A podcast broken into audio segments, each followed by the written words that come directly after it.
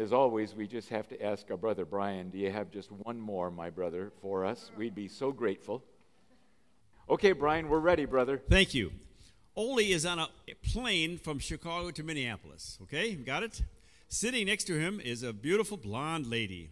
They get talking, and Ole asks the lady, Why are you going to Minneapolis? She said, I'm going to live here because Minneapolis is full of the most handsome men in the world. The two most handsome groups of people are Norwegians and Indians. A little later in the conversation, she asked him, By the way, what is your name? And he answers, My name is Ole Redfeather. and, and one more quick one liner here. It's, this is just what Ole would do. Ole told his friends that when he dies, he wants to be cremated and his ashes scattered in the Walmart parking lot. Why do you want that? They asked. Ole replied, Because I know my wife will visit me at least three times a week. I think we need to thank God for Brother Brian. Y'all, I have some more here. Now, I have a question for you. Think back with me. Where were you in September of 1969? Can you think back that far? 51 years ago this month. September 1969, I walked onto the campus of Trinity College in Deerfield, Illinois, for two reasons. My father had gone to Trinity College when it was in Chicago, and if it was good enough for dad, it was good enough for me. He'd gone there because he needed to prepare for missionary service. I admit I wasn't going there for that reason. Uh, there was a second reason. It's not what you think. The second reason was Trinity College that year was for the first time going to start intercollegiate soccer. Now, I came back from Haiti as a missionary kid and I couldn't bas- bounce a basketball. I couldn't figure out what you do with this funny ball that's pointed on both ends, football, but I could play soccer. And so when I found out that Trinity was going to start soccer, that sealed it for me. And I didn't care who coached it, I just wanted to play. But that man became a very good friend of mine and a mentor to me. And for 51 years, from time to time, Coach and I still connect. And you're wondering, what does that have to do with anything? Well, it didn't have anything to do with anything until an hour and a half ago or so. And I'm walking out this door, and Barb Ogney gets excited about almost anything. But she's walking along with her husband, and she's got two, what appears to me to be very young people walking along with her. And they approach me, and she introduces them to me, and all of a sudden I see a young version of Coach. It's his son, born that September, if I understand correctly. Come, my brother, and bring your wife. Where's that microphone? Here we go.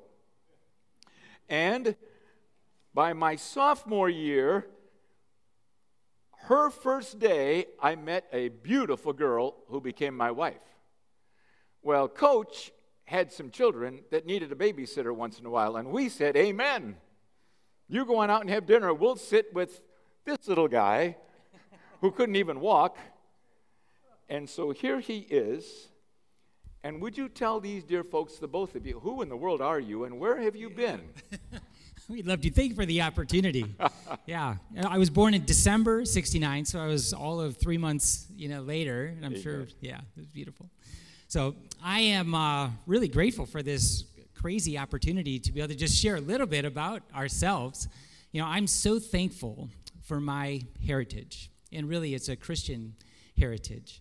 And as I was just thinking about, um, you know, the impact that that's made on me, I just wanted to share a couple of connections with you.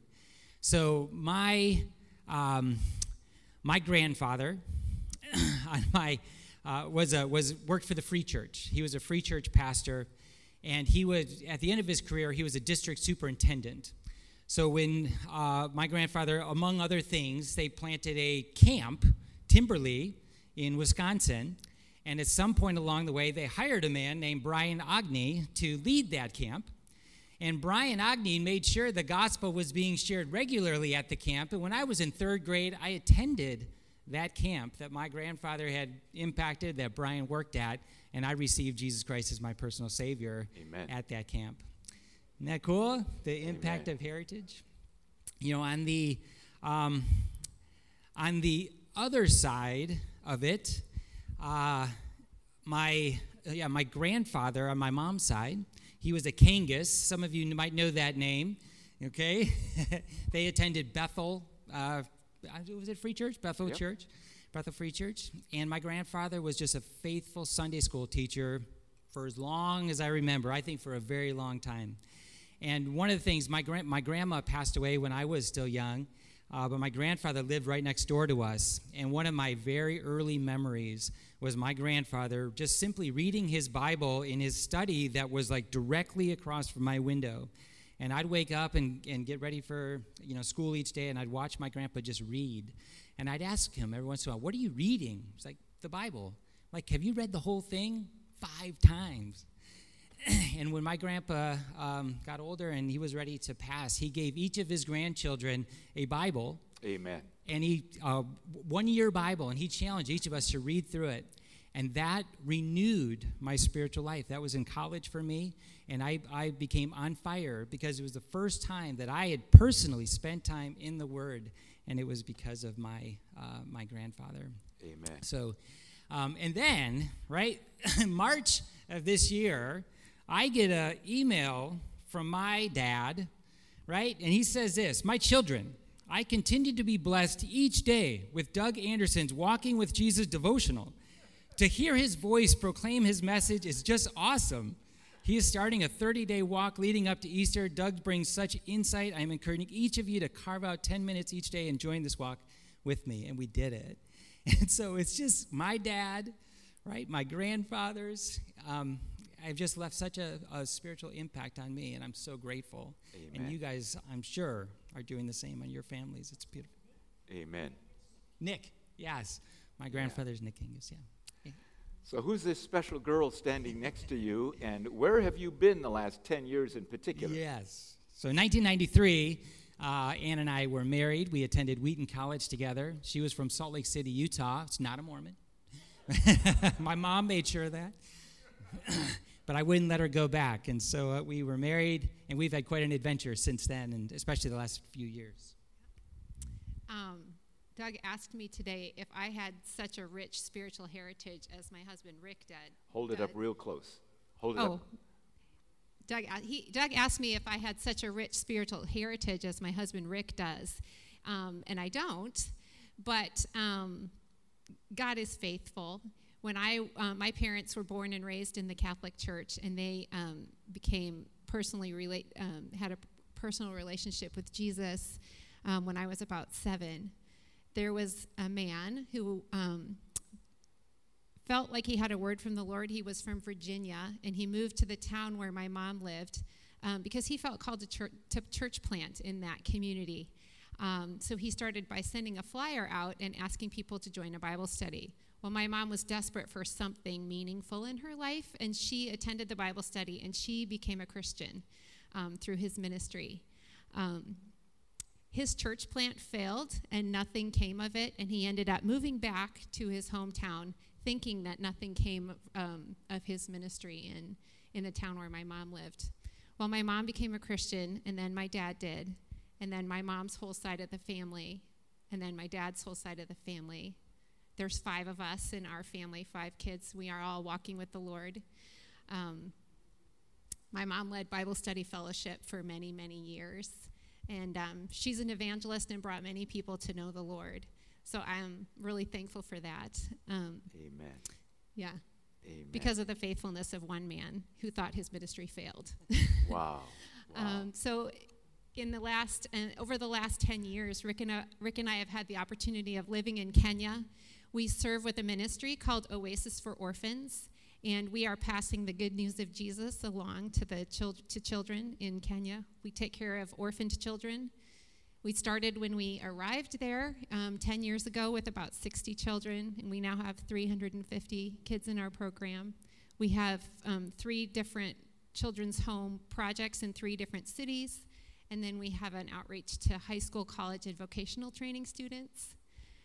Uh, just before we left, we arrived in the U.S. about a month ago, and just before we came back um, at the children's home that I, I'm the director at, um, I hired a new employee. His name is Edward, and he actually grew up at our children's home and went through our whole program, graduated from university, and is now giving back. He's a house father and is one of the accountants at one mm. of our children's home. Mm. So another legacy is starting. Yes yes. at the children's home where we work um, through Edward. So Amen. I'm thankful for that. Would you join me in praying for these two dear people and their family?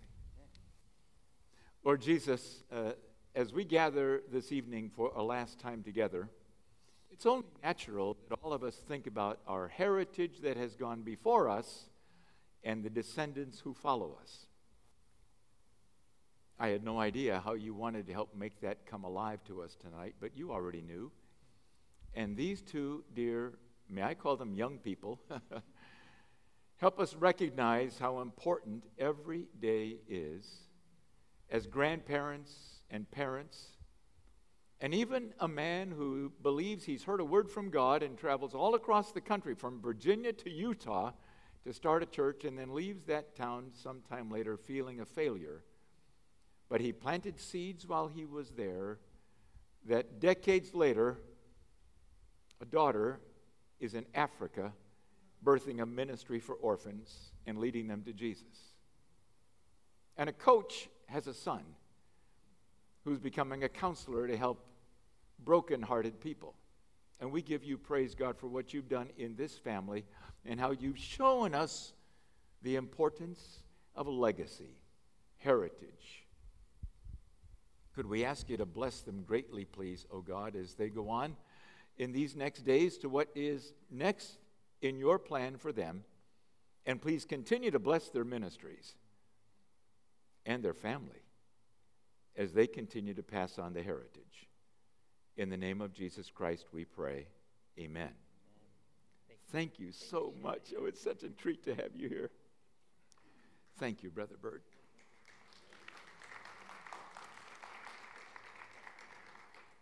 So I'll put these last bookmarks on this front row just in case at the end you'd like some. Oh my, this has been such. Yes, ma'am. Rick and Ann Smith. I guess I just called him Coach because that's all he is, but he's Coach Larry Smith. Smith, Rick and Ann Smith.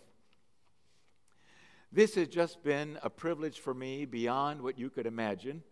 When I received the call from Brother Matt, um, I had heard of Gull Lake, and of course, I've heard about this place from dear folks who love this place, but I'd never ever thought I'd have the privilege of standing on this platform and opening God's Word to a group of people. So, thank you for being part of this very special week. And I trust that God has been touching your heart. We have one more letter left, the letter E. The outline that you have in front of you shows you two words that I've chosen, and it's by intention. You'll remember the wisest man in the world wrote about seasons, that in our lives there are seasons. There's a beginning and an end of seasons. I'm feeling the chill in the air now that I live in Florida. You guys probably feel it pretty chilly too as compared to Africa. A season is ending, summer, and starting. Our five days together, four days together, that season is coming to an end. The first word I've chosen, as you can see, is the word epilogue. It used to be that most books or television shows or movies had an epilogue at the end. It's kind of a summary statement about what it, would, what it was all about. We're going to look tonight at two great men in the Bible who communicated epilogues at the end of their lives. Do you see the little paragraph I wrote for you? All seasons have a beginning and an end.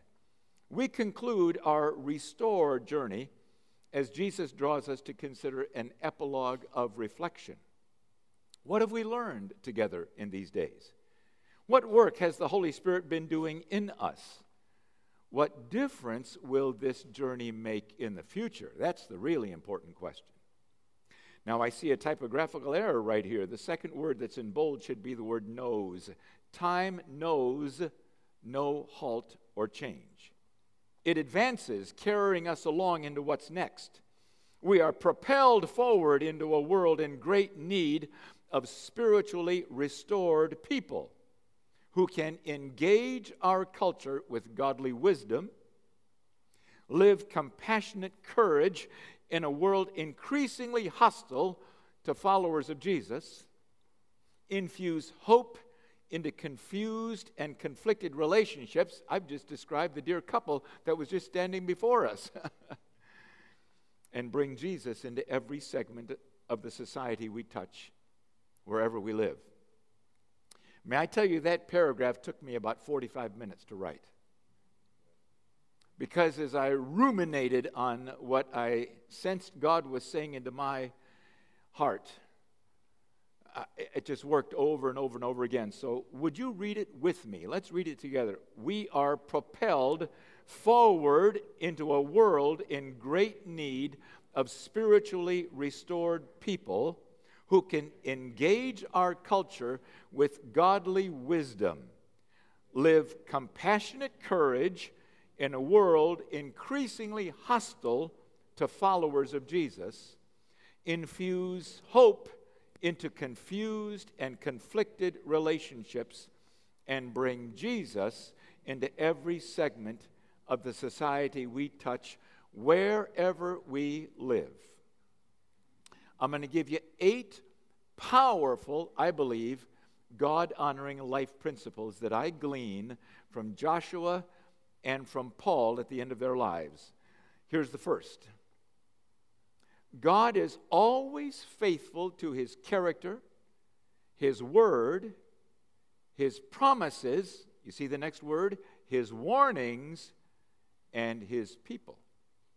As Joshua came to the end of his life, you remember the story of Joshua, and you remember that he gathered the people together first in Joshua chapter 21. Let me just get there real quickly. I didn't have it marked. Here we go. Pardon me, Joshua chapter 23. And you see there that he says, Not one of all the Lord's good promises has failed. He says, and I read to you from Joshua 23 Be very strong and be careful to obey all that is written in the book of the law of Moses without turning to the right or to the left. Do not associate with these nations that remain among you. Do not invoke the names of their gods or swear by them. You must not serve them or bow down to them. But you are to hold fast to the Lord your God as you have until now. The Lord has driven out before you great and powerful nations. To this day, no one has been able to withstand you. So be very careful to love the Lord your God. But if you turn away and ally yourselves with the survivors of these nations that remain among you, and if you intermarry with them and associate with them, then you may be sure that the Lord your God will no longer drive out these nations before you. Instead, they will become snares and traps for you, whips on your backs and thorns in your eyes until you perish from this good land. And then Joshua says, Every promise of the Lord has been fulfilled, not one has failed. First major life principle you can trust God to be faithful, right? To His word, His promises. But you see, I added the word there, His warnings. Oh, the people wanted to celebrate that God had been faithful to his promises in their 40 years of wandering, and they could trust him going forward. They didn't want to hear the warnings, just like America doesn't want to hear the warnings. Just like maybe some in your family don't want to hear the warnings. But you can't have one without the other, isn't that true? Oh, we want God's blessing, but we prefer to not hear the warnings. But God is very clear, isn't He? All through history. If you're going to be my people, then I need to give you some warnings about what will happen if you turn away from me or if you follow other gods. Now, look back in your family heritage. Do you see some who have maybe turned away and suffered the pain of that? Do you see that God has been faithful to His word and His promises in your family, your family tree? Do you see how important it is that we hear God's warnings? The second life principle I will serve that which I cherish. Now, think about that a minute. It sounds simple, but it's deeply profound. Whatever it is that captures your heart, you will pursue that. You'll find time in your busy schedule for that which you love. You'll find money in your thin budget for that which you love, right?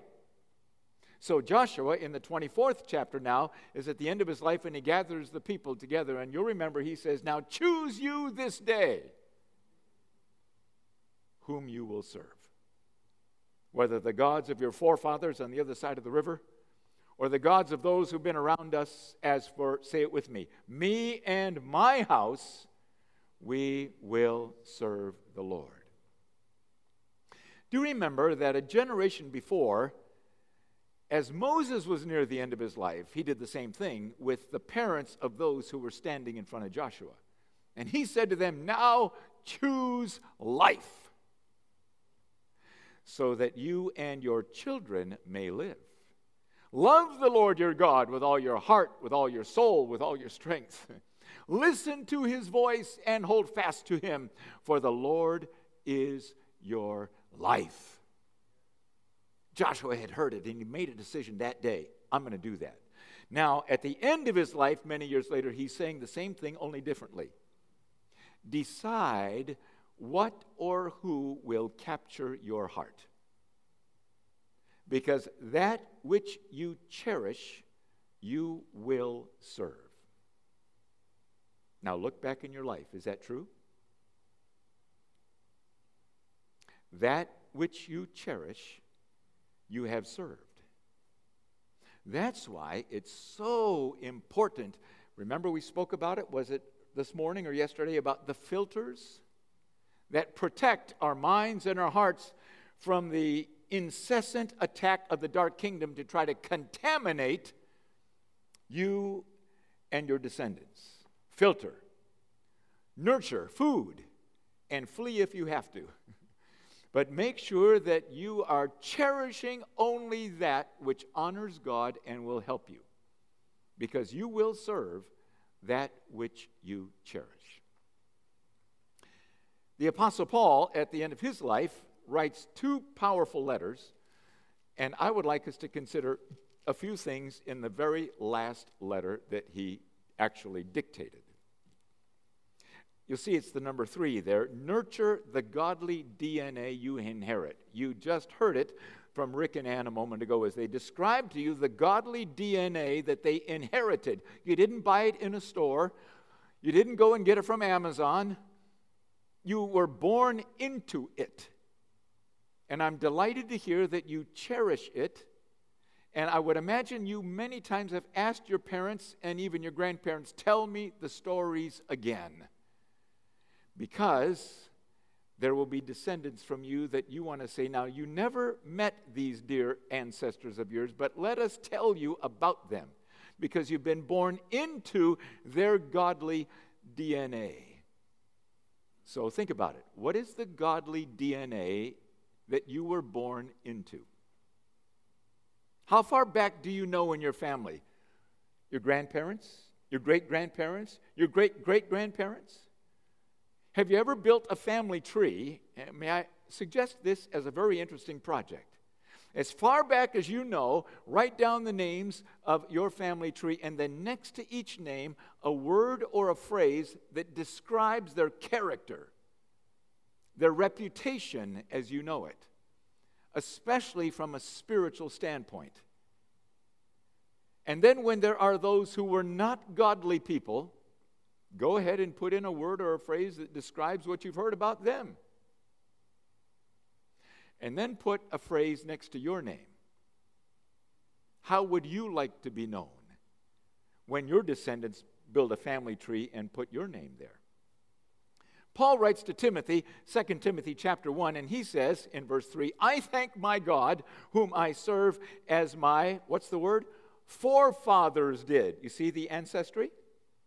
With a clear conscience, as night and day, I constantly remember you in my prayers. Recalling your tears, I long to see you so that I may be filled with joy. I have been reminded of your sincere faith, Timothy, which first lived in your grandmother Lois and in your mother Eunice, and I am persuaded now lives in you. Don't you love it? And Paul is able to say, I see in you the godly DNA of two generations that you were born into. Timothy, cherish that, celebrate that, nurture that, protect it. If I was to meet your grandchildren or your grandnieces and your grandnephews, and I was able to ask them, Would you talk to me about the godly DNA that you have been born into? Would big smiles come on their faces and would they name your names and say, Just let me tell you about them? It's never too late. You still have a little more time to nurture the godly deed. And it's possible that you were born into a pagan family and the godly DNA started with you. Amen. Amen. Number four, turn it over. Guard and share the godly wisdom that you have learned. 13th verse of that first chapter What you have heard from me, Timothy, keep as the pattern of sound teaching with faith and love in Christ Jesus. Guard the good deposit that was entrusted to you. Guard it with the help of the Holy Spirit who lives in us. 2 Timothy 2 2. And the things you've heard me say in the presence of many witnesses, entrust those things to reliable men who will also be qualified to teach others. If you have your pencil, put next to that the number four and the word gen, G E N, for gen. Here's what it means four generation discipleship. That's what Paul says here.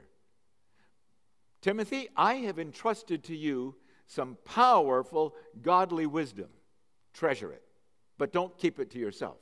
Turn around and entrust it to reliable men. That's generation number three, who will themselves turn it around and pass it on to somebody else. That's generation four. Four generation discipleship. Now, you see my question that I wrote for you there? Other than family, who have most influenced you with their wisdom? How have you nurtured it? Who are you passing this God honoring wisdom to? I think I've shared with you that my dear father at 93, now nearly blind with macular degeneration, sometimes says to me on the phone, Doug, I have no purpose in life anymore. I'm spending what little inheritance I have for you here at Fairhaven. It's worth what I'm paying, but I'm just ready to go home and be with Jesus, and you can have what little is left. And I say, Dad, Dad, you're the wisest man I know. Your value to me and our family is your wisdom that you have learned in the long journey of 93 years of living. when finally I've learned from you all that God wants me to learn so I can be who I need to be for my family, God's going to take you home. Be prepared, you may have to live to be 200 years old. My dear friends, your greatest value on this planet is not your estate, whatever it is. It's not the trophies that you might have in your home of your accomplishments or your awards. Your greatest value to us is what you have learned in the journey of life with Jesus. Your wisdom. Please don't die before you share it, especially with your family four gen discipleship. Then Timothy says, uh, pardon me, Paul says to Timothy, I paraphrased it for him. You see it there. Choose your friends wisely, Timothy, because affection opens the soul to influence. Listen to chapter 2, verse 22. Flee the evil desires of youth and pursue righteousness, faith, love, and peace, along with those who call on the Lord out of a pure heart. so, that sophomore year of college of mine, uh, as I am enjoying my soccer life with Coach Smith, I meet this amazing, beautiful young freshman. Her first day, my first day of my sophomore year, and we end up in the cafeteria together with our trays looking for a place to sit, and we sit at the same table. Hi, I'm Doug. Who are you? Uh, I'm Dawn. Where are you from, Dawn? Brookfield, Illinois. Wonderful. How about you? Well, I'm a missionary kid. I've lived all over the place. And she reached for her tray. I said, It's okay. It's okay. I, I, I've not only lived in one place. How many other places have you lived? She said, I've only lived in one place my whole life. I'd never met a person like that before. But school hadn't yet started. It was orientation week, and so there was nothing else to do. So after dinner, I said, Well, let's go sit in the student union and watch some TV. Well, guess what I was looking for the next night at dinner? Where is that pretty blonde girl that we could sit together again and have dinner and maybe go watch some more television? By the end of the week, we kind of had something going, Brother Bert. But I knew all the upperclassmen were coming back. So I said, Dawn, could we agree that let's just give this a little more time and see where it might go? We just celebrated number 47 years of marriage, so we're still giving it a little time to see where this thing might go. So in those days, Trinity College and other colleges, they had the guys' dorm and the girls' dorm. And cameras, because if you were a guy and you walked into the girls' dorm, you were going to jail. But on Sunday afternoons, once in a while, we would have open dorms. Now, of course, all the RAs and other people were watching very carefully, and the door had to stay open in the room and so on. So I was very anxious to see how does this girl live? So I went into the girl's dorm at her invitation, went to her room, and I looked in, and I said, This isn't your room. She said, Well, of course it's my room. Why do you say that? The towels were hanging perfectly on the rack. The bedspread was just perfect. Well, okay, if it's your room, you don't live like this. Well, of course I live like this. Don't you? and I was in trouble. There was no way I could get back to my room and clean it up. In that year, there were so many students, Trinity College didn't have room for all of them. So there were what we called suites in the guys' dorm, four bedrooms, one big bathroom, and a little sitting room in the middle. Three guys in each room. That's 12 guys. And we're all athletes. That, that, you're right. The smell was more than you could imagine unless you lived there. So she comes over to see my room, and she walks in, takes one step in, and looks around and steps out. This couldn't possibly be your room. Well, I, am sorry. It's me and 11 other guys who live. Do you live like this? All the time? You know, there's sweaty socks hanging around, and moms weren't doing our laundry. And none of us had girlfriends to do our laundry. And we didn't know how to do laundry. So you just keep turning the socks inside out. And, and Coach Smith was running our legs off. So in the middle of the winter, we had to sleep with the windows open, otherwise, you'd suffocate in the smell in there. Well, guess what? I'm now the neatest guy you've ever known in your life. I hang the. Cl- guys, do you know that you're supposed to actually wipe the sink out when you're finished washing your hands and get all the water spots out. I, I knew I never knew anybody did that before. You shine the little spigot water. Do you know why? Because love influences your behavior. And I determined I'd like to be a lot more than, like her than her be a lot more like me. And I opened up my heart to her and I changed a lot. Have you ever run out of gas? Somewhere along the line, my dear wife must have run out of gas with her family because as we're dating, just a little Volkswagen, remember those wonderful little cars? Every once in a while, she'd lean over like this. I thought she was leaning over for a kiss. No, no, she was, she was leaning over to check the gas gauge. W- what are you looking at? The gas gauge. Why? Just looking.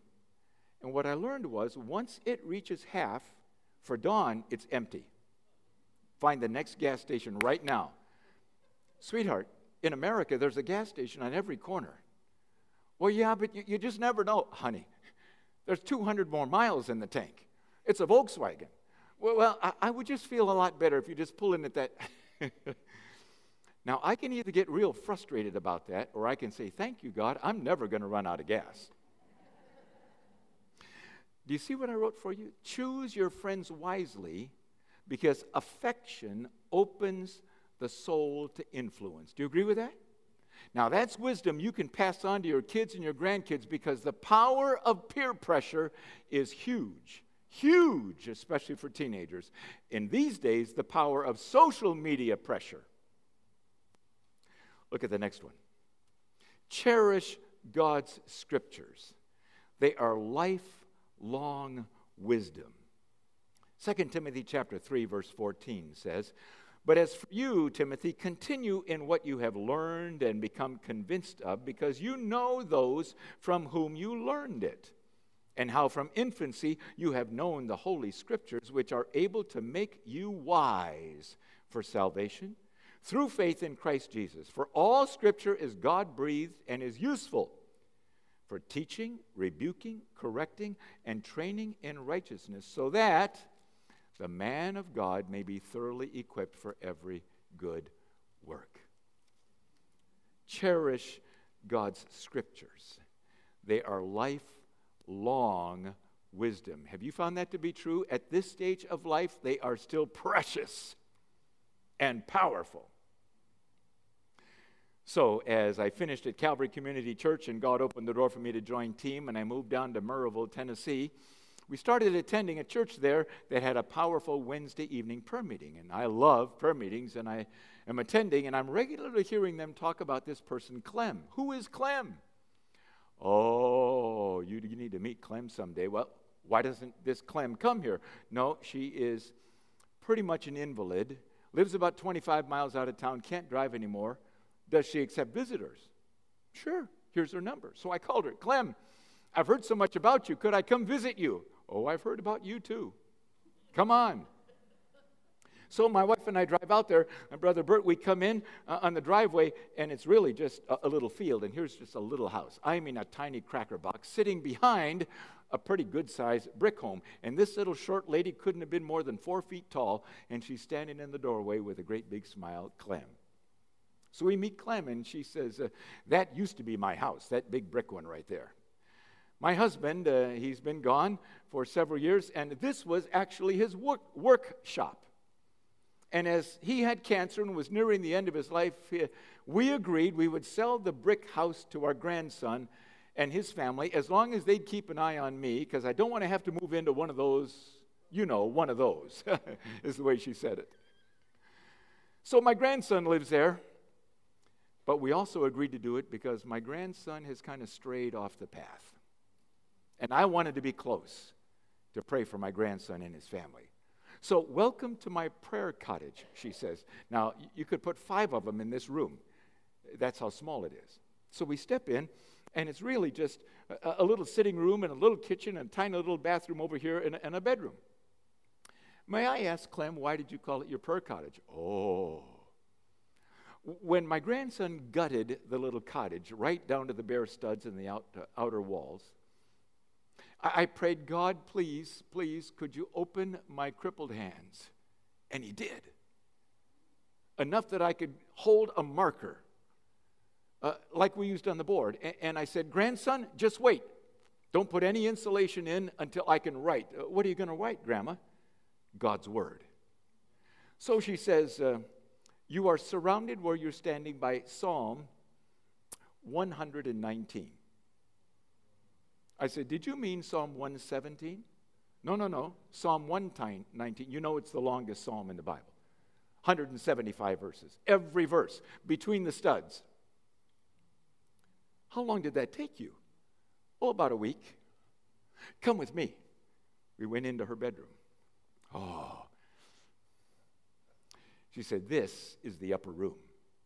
John 13, 14, 15, 16, 17. Every word. She had one little guest room with a little twin bed. Come with me. This is the great room of faith. Hebrews chapter 11 and every other verse I could find on faith that could fit between the studs. Then she said, God is here. It's not hard for me to pray hours a day surrounded by the scriptures. She said, The day after I wrote the last verse, The next morning, I woke up in the morning and my hands had curled up again and I couldn't even open my fingers. Now, think about that. We lived there about a year.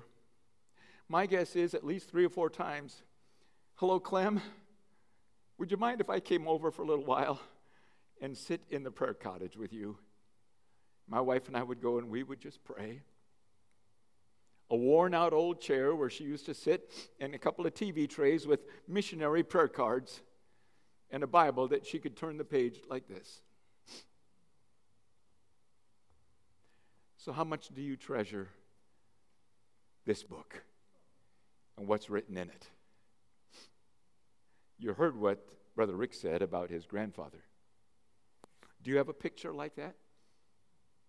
Where in the morning, when you came bounding in, you interrupted your mother who was praying, or your father who was reading, or a grandparent, or an uncle, or somebody, and you thought, Will I ever have an appetite for God's word like that? Do you? Do you have young ones who have known you as a parent or an aunt or an uncle or a grandparent? And in their minds, this is the most precious pieces of paper in the world for you. And what's written in it is sacred to you. Cherish God's scripture, it's lifelong wisdom. Two more. I hear Paul in his old age saying to Timothy, proclaim God's truth strategically. You know these verses, chapter 4. In the presence of God and of Christ Jesus, who will judge the living and the dead, and in view of his appearing and his kingdom, I give you this charge preach the word. Be prepared, Timothy, in season and out of season. Correct, rebuke, and encourage with great patience and careful instruction. For the time will come when men will not put up with sound doctrine. Instead, to suit their own desires, they will gather around them a great number of teachers to say what their itching ears want to hear. They will turn aside from the truth and turn to myths. But you keep your head in all situations.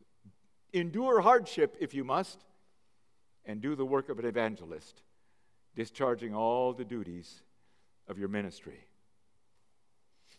Somebody asked me earlier this evening when this coronavirus thing is finally over, do you think the people will go back to church once again? Or are there many who have just grown accustomed to attending church with a coffee cup and still in their bathrobe or their pajamas? And if they don't like the message, just flip it over to another channel.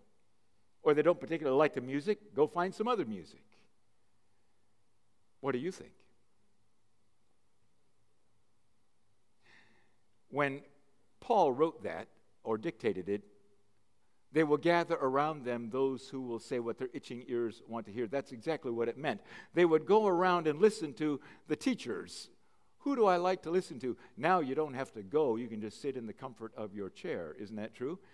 And just search the internet or the television or your cell phone to find who do you like to listen to? Who tickles your ears? May I thank you that you haven't asked me to tickle your ears this week. We've dug into the Word of God together, haven't we? We've asked God to challenge us, to look deeply into our souls and help us see what He sees that's there because we don't want to die like this. We want to finish well and strong and vibrant and healthy and leave a legacy behind that will challenge our descendants. Do you agree with that? And the very last one live your life with your epilogue in view. Hmm.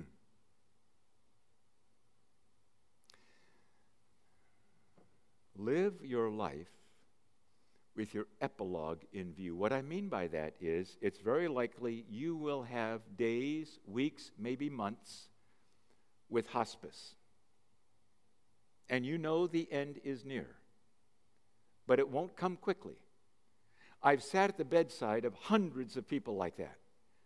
Not one time yet has somebody said, Will you bring me, please, the Wall Street Journal and tell me how did the markets do today? Not once. What I have heard is, Would you just read to me about heaven? I'll be there soon. Would you make sure that my children and my grandchildren know how much I have loved God's Word? When I had the privilege of serving Calvary Community Church in eight years, I think I did 102 funerals. And I don't remember where along the line that it was, but I remember it like it was yesterday. His name was Bill Perkins, and he called me one day. He says, I don't know if you know, Pastor, but I was your dad's best friend when he was a young man. Do you have a minute to come over to the house? And I went over. He said, uh, I'd like you to think about the fact that if your father had not gone to the mission field, you would have grown up right here on this land in a house that your dad would have built. What are you talking about? Your father owned this land. It had been given to him, or maybe sold for a dollar, from his father, who lived right up the hill. And his father, your grandfather, was hoping that your father would plant roots right here and raise his family right here and be in the building business with him. And your father called me one day to say, Bill, God is calling us to be missionaries in Haiti, and he has challenged my heart. I need to cut the apron strings. What? I'm going to the poorest place in the Western Hemisphere, and it's not going to be easy. And there are going to be days that I'm going to question did I make a terrible mistake? Maybe I should just go back and build that little house on that land and live in little Williams Bay, Wisconsin the rest of my life. But I want to know that when I'm out there and it's tough, there's no land to go back to because I sold it to somebody else. That's what I mean by cut the apron strings. There's no going back. Bill, I'd like you to have the land. Now, I have no idea what he sold it for. It might have been $25. I have no idea. But Bill looked right at me and he said, If your father had not done that, I know some of the tough stuff he went through, and my guess is he might have come back and built his little house right here, and you would have been raised up here in Williams Bay instead of Port au Prince, Haiti. I got back to the office. I called my dad. I have a question to ask. I just heard a story. Is this true? He'd never told me that before. Yes, he said, it's true. A few months later, Bill Perkins dies. Bill has two sons my age. I didn't know them well, uh, they never came to church. I sat at Bill's bedside many times reading his Bible to him. He just loved to hear God's word. And this thought came to me there's no message I could possibly bring for Bill's two sons better than his own Bible. So I took his Bible and I spent three days in his Bible. I went through every single page of Bill's Bible. I looked at everything that he'd written in the margins, everything he'd underlined. God, would you please show me what's going to be most powerful for his family and his friends? So when I got up with his casket right there, opened up Bill's Bible, listen to what Bill would like you to know. Wow, wow. And at every funeral I've ever done since that day, that's what I've done. Now, I got to the end, and I felt this stirring in my spirit that the Holy Spirit was saying, Give the Bible to the boys. What? So I closed the Bible, stepped down off the pulpit like this. I said to the sons, I have no idea what the estate is that your father has left to you, but this is the single most valuable thing that your father will leave to you. And I handed it to Russ. Well, the tears are spurting out of Russ's eyes, you can imagine. And he took it trembling. Russ and Wayne were in church the next Sunday. Their lives changed that day as they held the legacy of their father, God's Word, their father's Bible, realizing that there was very few things that their father treasured more than God's Word. Live every day the rest of your life with the end of your life in view. When you're laying there reflecting on your life, what do you want to remember? Now, we can't go back, any of us. We can't redo the past. That's in God's hands. But we have yet some more life to live, starting right now. live every day the rest of your life with your epilogue in view and leave to those who love you and know you a God honoring legacy.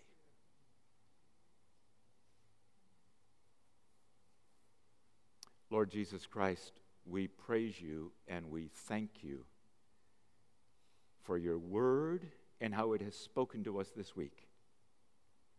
We thank you for worship and how it has drawn us into your presence this week. We thank you for young people like the two we just met this evening and the heritage that they celebrate and what they've done with their lives thus far and how they're passing that on to their children.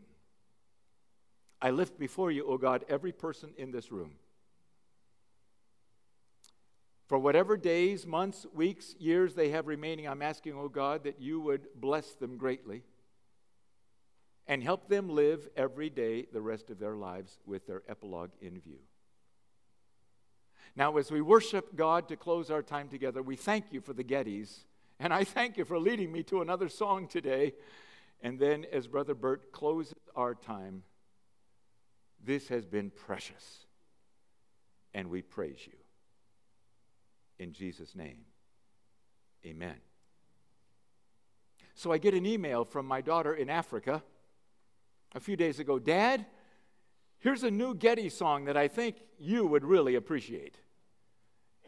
And I think it fits just perfectly as you think about probably you're not going to be going overseas anymore, but where you leave here tomorrow and go back to, the people there are just in much of a need of someone who loves Jesus as the people in China or in Africa. So, watch this powerful song as they sing, and then Brother Bert is going to close our time. I'm going to move this a little bit.